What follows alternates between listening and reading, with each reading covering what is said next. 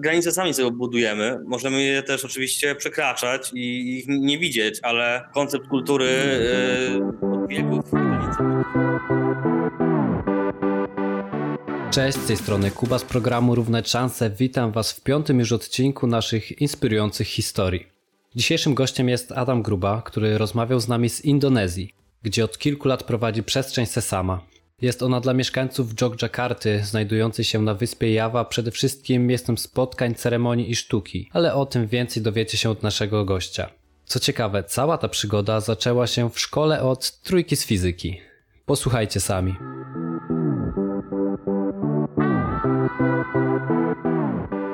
Dzień dobry, teraz proszę Państwa budujemy wielki most z Warszawy do Indonezji, w której znajduje się mój i Państwa gość Adam Gruba. Adamie, witam Cię serdecznie.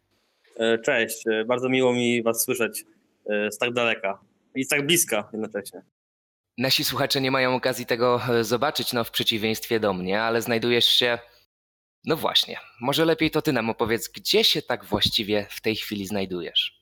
W tym momencie od 2016 roku mieszkam i pracuję w miejscu, które stworzyłem w Indonezji, w mieście Jogjakarta na wyspie Java. E, miejsce nazywa się Sesama jest galerią, miejscem spotkań, community hubem, która łączy społeczności artystów z Polski i z Indonezji, e, próbując e, namówić ich do złamania postkolonialnego schematu pracy tego typu miejsc na świecie. Do Sezamy jeszcze na pewno wrócimy, bo to jest jeden z wątków, który chciałbym poruszyć. Ale skąd w Twojej głowie pojawił się w ogóle pomysł na wyjazd do Indonezji? W 2012 roku, po ukończeniu studiów w Krakowie, y, gdzie studiowałem intermedia na Akademii Sztuk Pięknych w Krakowie, dostałem wiadomość od koleżanki, która powiedziała, że powinienem spróbować wystartować na stypendium, które się nazywa Dharma Siswa. Jest to coroczne, coroczna aplikacja na roczny pobyt w Indonezji i studia na lokalnej uczelni. Y, I tak właściwie się tutaj znalazłem, a później, y, jak już wróciłem w 2013 roku do Polski, to trzy lata mi zajęło wymyślenie, jak to wrócić i zrobić coś z sensem. A doświadczyłeś e, podczas swojej pierwszej wyprawy do Indonezji jakiegoś szoku kulturowego? No wiesz, Indonezja to w końcu zupełnie inne miejsce i zupełnie inna kultura niż, niż ta, z którą miałeś do czynienia w Polsce. Tak, był w jakimś sensie to szok, ale taki pozytywny.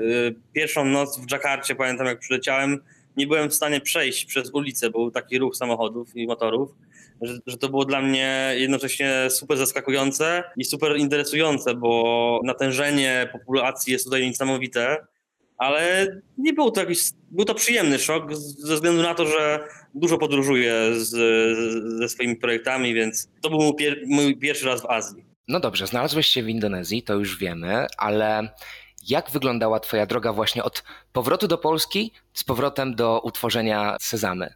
tutaj studiowałem, ale też działałem jako artysta sztuki performance i jako artysta sztuk wizualnych. Tu trochę inaczej niż w Polsce, w większym natężeniu działa się grupowo, jako community.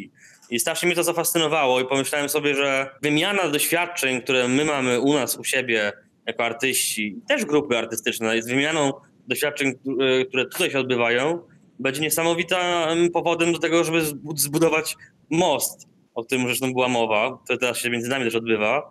I tak to w sumie wyglądało. To była fascynacja lokalnym środowiskiem i próba uczenia, później zwrotnego uczenia Polaków, moich znajomych, kolegów, społeczności, e, sposobu pracy, który się tutaj jakby, w sposób jakiś tutaj pracuje.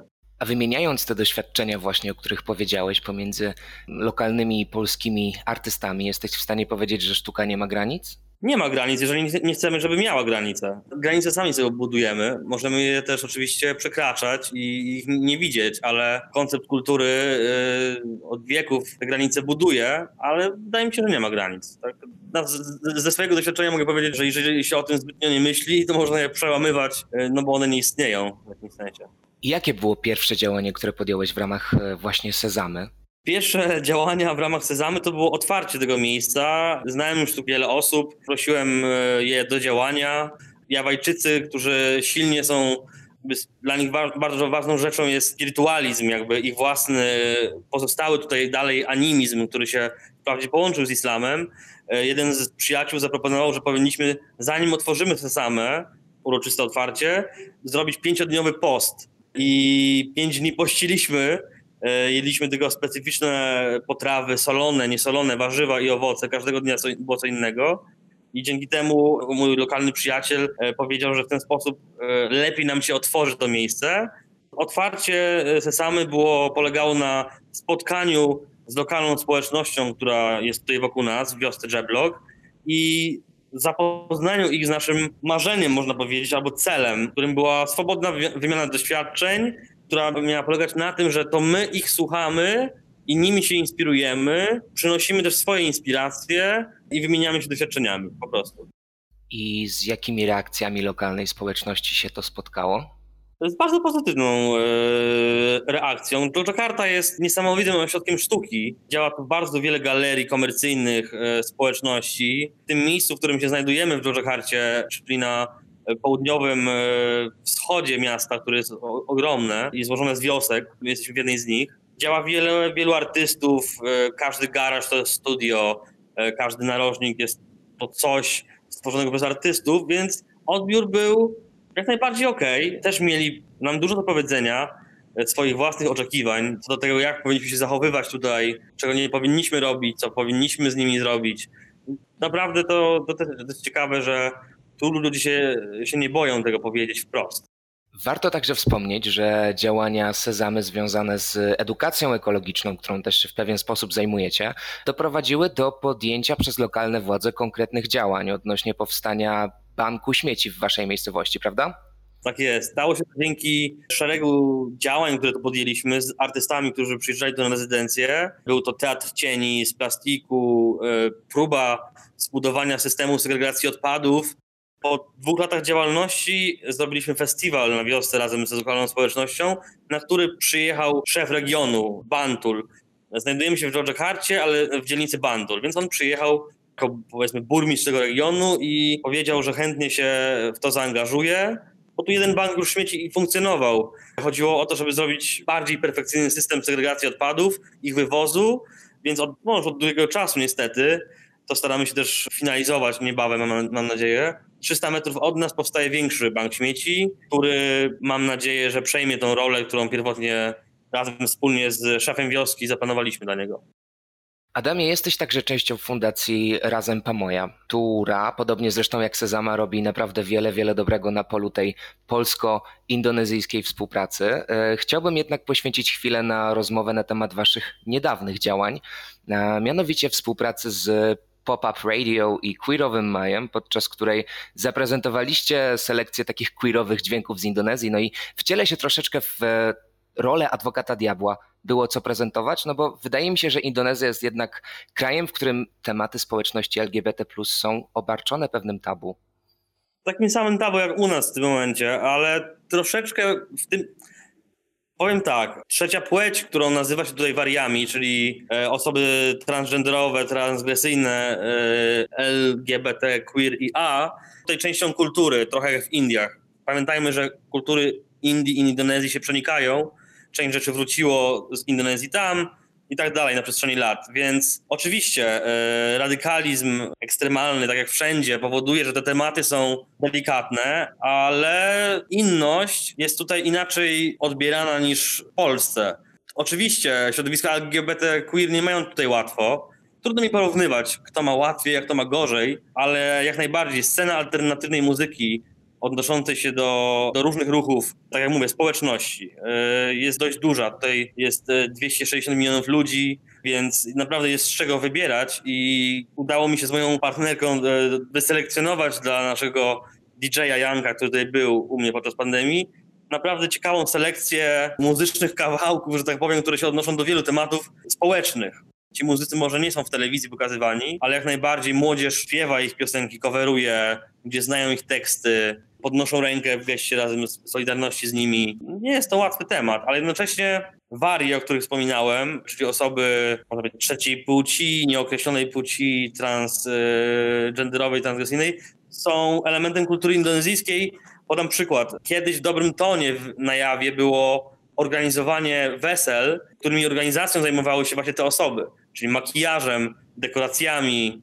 Są to osoby też, które wierzą w, w jednego Mahometa. Są to mężczyźni, którzy czują się kobietami, ale noszą też e, burki i hijaby. To jest dopiero ciekawa rzecz, która u nas nie jest jakby, no, nie, takich rzeczy się nie widzi raczej. Albo rzadko, albo się nie mówi. Temat, e, temat Indonezji jest jeszcze bardzo, bardzo szeroki i, i, i, myślę, że otwarty. Natomiast e, cofnijmy się teraz do czasów e, sprzed Twojego wyjazdu na wyspy. Byłeś uczestnikiem projektu w ramach programu Równe Szanse, który zresztą w tym roku obchodzi swoje dwudziestolecie. Pamiętasz, jaka była tematyka programu, w którym brałeś udział? Ja pochodzę z Darłowa, tam e, uczęszczałem do liceum imienia Stefana Żeromskiego i pani Dorota Kuriata, która była moim dotychczasowym nauczycielem fizyki, z której byłem straszną nogą swoją drogą, zaproponowała mi, żebym był reżyserem filmu, e, na który dostali środki poprzez program Równać Szanse i część z moich kolegów jako liderzy napisali pro, projekt, na który dostali pieniądze. E, dostaliśmy po prostu pieniądze na produkcję filmu, którego ja byłem autorem scenariusza, e, reżyserem i tak dalej. Więc oni też wszyscy byli aktorami w moim filmie. Udało nam się zrealizować film od które Dar, który był taką kompilacją moich fascynacji Davidem Lynchem, sztuką wideo i taką, takim młodzieńczym miksem wielu fascynacji wtedy. I pani Dorota zaproponowała mi w ramach tego programu, że pojedziemy zaprezentować ten film na festiwal filmów młodych w Kaliszu Pomorskim, e, czyli też w województwie zachodniopomorskim. I tam pokazaliśmy ten film, zdobyliśmy wyróżnienie i tam poznałem osobę, właściwie mojego przyjaciela dotychczasowego też, Artiego Grabowskiego, który był w jury, a który namówił mnie na studia w Krakowie, w skrócie mówiąc. Czyli w pewnym sensie udział w programie przyczynił się do drogi, którą obrałeś potem. Totalnie, to, to, był, to, był, to był początek drogi, zawsze o tym zresztą mówię wszystkim, że to się zaczęło od trój z fizyki, ale też mega ciekawego jakby dostrzeżenia przez panią Kuriatę, której jestem zawsze wdzięczny za to jakiegoś potencjału humanistycznego, który nas wszystkich wtedy drzemał e, w klasie swoją drogą matematyczno-informatycznej, ale, ale to była niesamowita przygoda. Przez pół roku e, mieliśmy, dostaliśmy komputer do renderowania filmu, mieliśmy sprzęt wideo, więc to też była moja naprawdę okazja do tego, żebym mógł się zaznajomić z tym, co w przyszłości robiłem i, teraz robię i, i to był totalnie początek. Czy przed udziałem w programie miałeś już do czynienia z takimi rzeczami, czy nauczyłeś się dopiero tych wszystkich technicznych rzeczy związanych z montażem podczas udziału w programie? Miałem do czynienia na małą skalę. E, wcześniej i w trakcie programu też byłem mistrzem gry w grach RPG i brałem udział w konwentach i tam nauczyłem się pisać scenariusze, yy, dlatego że trzeba było przygotować przygody dla swoich graczy. Yy, więc to, był, to była moja ścieżka. Później oczywiście zafascynowany filmami różnych reżyserów. Miałem jakąś małą kamerę, ale ona niewiele była w stanie zdziałać. Więc robiłem sobie jakieś próby, montaż wewnątrz aparatu, czyli bez użycia komputera. Zajmowało bardzo dużo czasu.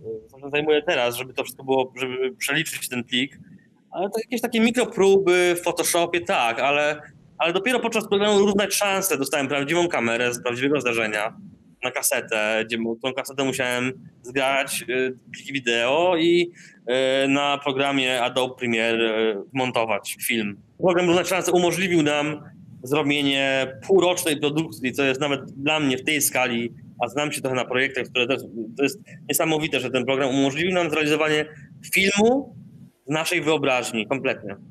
A czy udział w programie e, rozwinął w tobie też jakieś kompetencje, które przydały ci się w twojej tej indonezyjskiej części życia? Tak, jak najbardziej. To był początek jakiegoś menadżerowania, zarządzania ludźmi, bycia takim liderem projektu. Y, to były pierwsze kroki, dokładnie. I teraz głównie, głównie się tym zajmuję tak naprawdę w życiu. Y, zarządzam, znaczy zarządzam, jakby współpracuję, bo nie lubię tego nazywać zarządzaniem, współpracuję i kieruję wieloma projektami, nie tylko samą, dzięki temu, że zacząłem wtedy. Czyli e, zgłaszając się do projektu, nie byłeś jeszcze takim, nazwijmy to, lokalnym działaczem. Dopiero te pokłady inicjowania pewnych działań uruchomiły się wtedy, tak?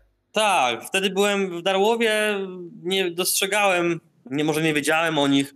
Nie było takiego środowiska zainteresowanego kreatywnym rozwijaniem swoich umiejętności lidera. To była, to było jedyne tak, taka grupa, którą ja znałem, którą się mogłem, e, w której się mogę udzielać. Wcześniej robiłem to za pośrednictwem internetu, bo społeczność graczy w gry RPG, czyli Dungeons and Dragons, Zew Cthulhu, to była głównie społeczność zebrana wokół strony internetowej polter.pl, gdzie na forum dyskusyjnym ustalaliśmy między sobą pewne rzeczy, budowaliśmy stronę internetową wspólnie, przygotowywaliśmy materiały do gry, ale to nie było na żywo, to było jakby online, więc kontaktowaliśmy się głównie i tworzyliśmy poprzez sieć online. Czyli można zaryzykować stwierdzenie, że młodzież potrzebuje takich inicjatyw jak Równać Szanse. Potrzebuje jak najbardziej, dlatego że ja w tym momencie zajmuję się właśnie tym samym, czym Równać Szanse zajmują się, zajmowały się ze mną. Mhm. Staram się w sami budować rzeczy, które młodszym twórcom, którzy nie mają dojść tak dalej do jakichś instytucji, umożliwić im swobodne działanie i realizowanie ich szalonych idei, więc tak naprawdę robię to, co Równać Szanse robiło na no, o wiele większą skalę niż ja, ale staram się jakby, podejmuję te zagadnienia i, i czuję tą misję po prostu. To jest to, co jest ważne. Więc uważam i zawsze uważałem, że karma musi wrócić w drugą stronę. Mając e, doświadczenie i widząc, jak wygląda realizowanie projektów w Polsce, jak bardzo różni się ono od tego, co robi się w Indonezji? No, na pewno różni się sposób pozyskiwania środków na, na te działania. Takich programów jak Równać Szanse yy, można szukać wtedy ze świecą i to jest dla mnie ciekawa inspiracja. Teraz o tym sobie pomyślałem. W tym momencie jestem na etapie rejestrowania yy, Sesamy na miejscu, bo teraz działamy jakby zarejestrowani w Polsce pod Fundacją Pamodża i przez te kilka lat nazbierałem kontaktów i tak naprawdę, tak naprawdę te misje są się naprawdę pokrywają i ludzie mają trochę więcej luzu tutaj do projektów, nie, nie, nie cisną tak, nie są oni zależni. Tak jak znam artystów zaangażowanych w projekty w Polsce i tutaj, o, wie, o wiele więcej luzów, o wiele więcej spotkań face to face, o wiele więcej zaangażowania faktycznego lokalnych społeczności z różnych tutaj ośrodków, z różnych kultur w Indonezji e, niż, niż w projektach artystycznych w Polsce. Ale tak naprawdę zawsze o tym mówię, że e, mówienie o różnicach e, kończy się na mówieniu o podobieństwach. Nie wiem, czy ma sens, ale e, ja mówić o, o, o, podobieństwach niż o różnicach. Ale tak, no są, ale to, to jest okej, okay, co nie? I to, to jest nawet ciekawe, bo też wiele projektów, które realizowaliśmy, powiedzmy, że grupy były pół na pół, tak, że było trochę osób z Polski, trochę z innych krajów i Indonezyjczycy, to te energie się uzupełniają i te dwie grupy zaczynają wyciągać z siebie najlepsze cechy, te gorsze cechy, e, stres, czy, czy lenistwo, czy cokolwiek, schodzą na drugi plan. I, i, i, ludzie się naprawdę świetnie bawią, a to jest moim zdaniem chyba najważniejsze wszystkich projektach, nawet w projektach w prawdziwej pracy, żeby z tego, co się robi, nawet gdy to jest, no nie wiem, mniej interesująca praca niż nasze hobby, żeby z tego wyciągać jak najwięcej zabawy, y, bo wtedy powstają fajne rzeczy dla wszystkich, wszyscy są zadowoleni, jest fajny workflow, ludzie bezstresowo wyciągają z siebie najlepsze cechy. Y, ale oczywiście wszędzie, czy w pracy, czy w projektach, bo wiele osób jest zależnych od projektów freelancerów, y, dużym elementem jest stres tak jak mówię, tego tutaj tak nie ma. To jest też kulturowe. Tutaj ludzie nie okazują stresu. Jest to niemile widziane, żeby w projekcie ktoś krzyczał, ktoś, nie, ktoś był niezadowolony, ktoś miał do kogoś pretensje. I mogę powiedzieć, bo pracowałem też w normalnych pracach w Polsce, jako creative director, w korporacjach i tak dalej, żeby zobaczyć, jak to jest. I, i, I tu jest naprawdę, to jest potężna różnica. Ale to jest kulturowa, to jest jakby to jest związana z ekonomią, z no to jest mnóstwo czynników, prawda? To jest historia, to jest jakby, nie wiem, nasza, nasza pogoda ma na to wpływ. Ja dużo, dużo o tym myślę po prostu też, że pogoda ma na to wpływ, że tutaj jest dzień, się zaczyna zawsze o 6, kończy się zawsze o 6. 12 godzin nocy, 12 godzin dnia, jest raczej ta sama pogoda, nie trzeba zarabiać na ogrzewanie i jakieś takie kwestie naprawdę przyziemne robią dużą różnicę. To jest też ciekawe. A wyobraźmy sobie taką sytuację. Wracasz teraz do Polski i decydujesz się na koordynowanie projektu w ramach programu Równać Szanse. Jest to Indonezji? Mógłby być. E, tak jak wcześniej mówiłem, nasze granice zależą od naszego myślenia. E, gdyby zbudować projekt, który umożliwiłby e, młodzieży stąd i stamtąd spotkać się w ramach tego projektu w jakikolwiek sposób, czy, czy poprzez online, działanie online, czy przez jakiekolwiek działanie wspólne, to na pewno ich dużo czegoś nauczy. I pewnie tak, chciałem, żeby to było związane z Indonezją. Zresztą to pytanie jest e, związane z moimi myśleniem o tym, dlaczego ja nie robię tego, co robię tutaj w Darłowie. ale wydaje mi się, że przejdzie na to czas. Oby, oby. Będę trzymał na pewno za to kciuki. Natomiast Adamie, kończąc już niestety powoli naszą rozmowę, e, chciałbym Cię spytać o to, co poradziłbyś 14-letniemu sobie, mając dzisiejszą wiedzę i dzisiejsze doświadczenia z takich dwóch światów? To bym poradził 14-letniemu sobie. Przede wszystkim poradziłbym sobie z perspektywy czasu więcej robienia, mniej gadania e, o tym, co się zrobi. Nie bój się realizować swoich pomysłów, choćby były głupie. Według ciebie, bo później się okazuje, że głupie pomysły są niesamowicie mądre. I to bym poradził po prostu, żeby się nie bać, bo ten strach wynika z wielu czynników. Z otoczenia kolegów, którzy mówią, a weź, to jest nudne, nie rób tego. Oni sami w siebie nie wierzą, tak jak ty w siebie nie wierzysz często, nie? Po prostu w siebie nie wierzą. E, I żeby cisnąć, żeby cisnąć to, to, co się wierzy, bo to jest ciekawe, bo nic innego nie jest ciekawego po prostu. No. Super, dziękuję Ci pięknie Adamie i życzę wszystkiego, wszystkiego dobrego. Mam nadzieję, że Twoje działania tam w Indonezji przyjmą taką samą i porównywalną skalę jak Równać Szanse. Samych sukcesów i dziękuję pięknie, wszystkiego dobrego. Dziękuję bardzo Wam za rozmowę.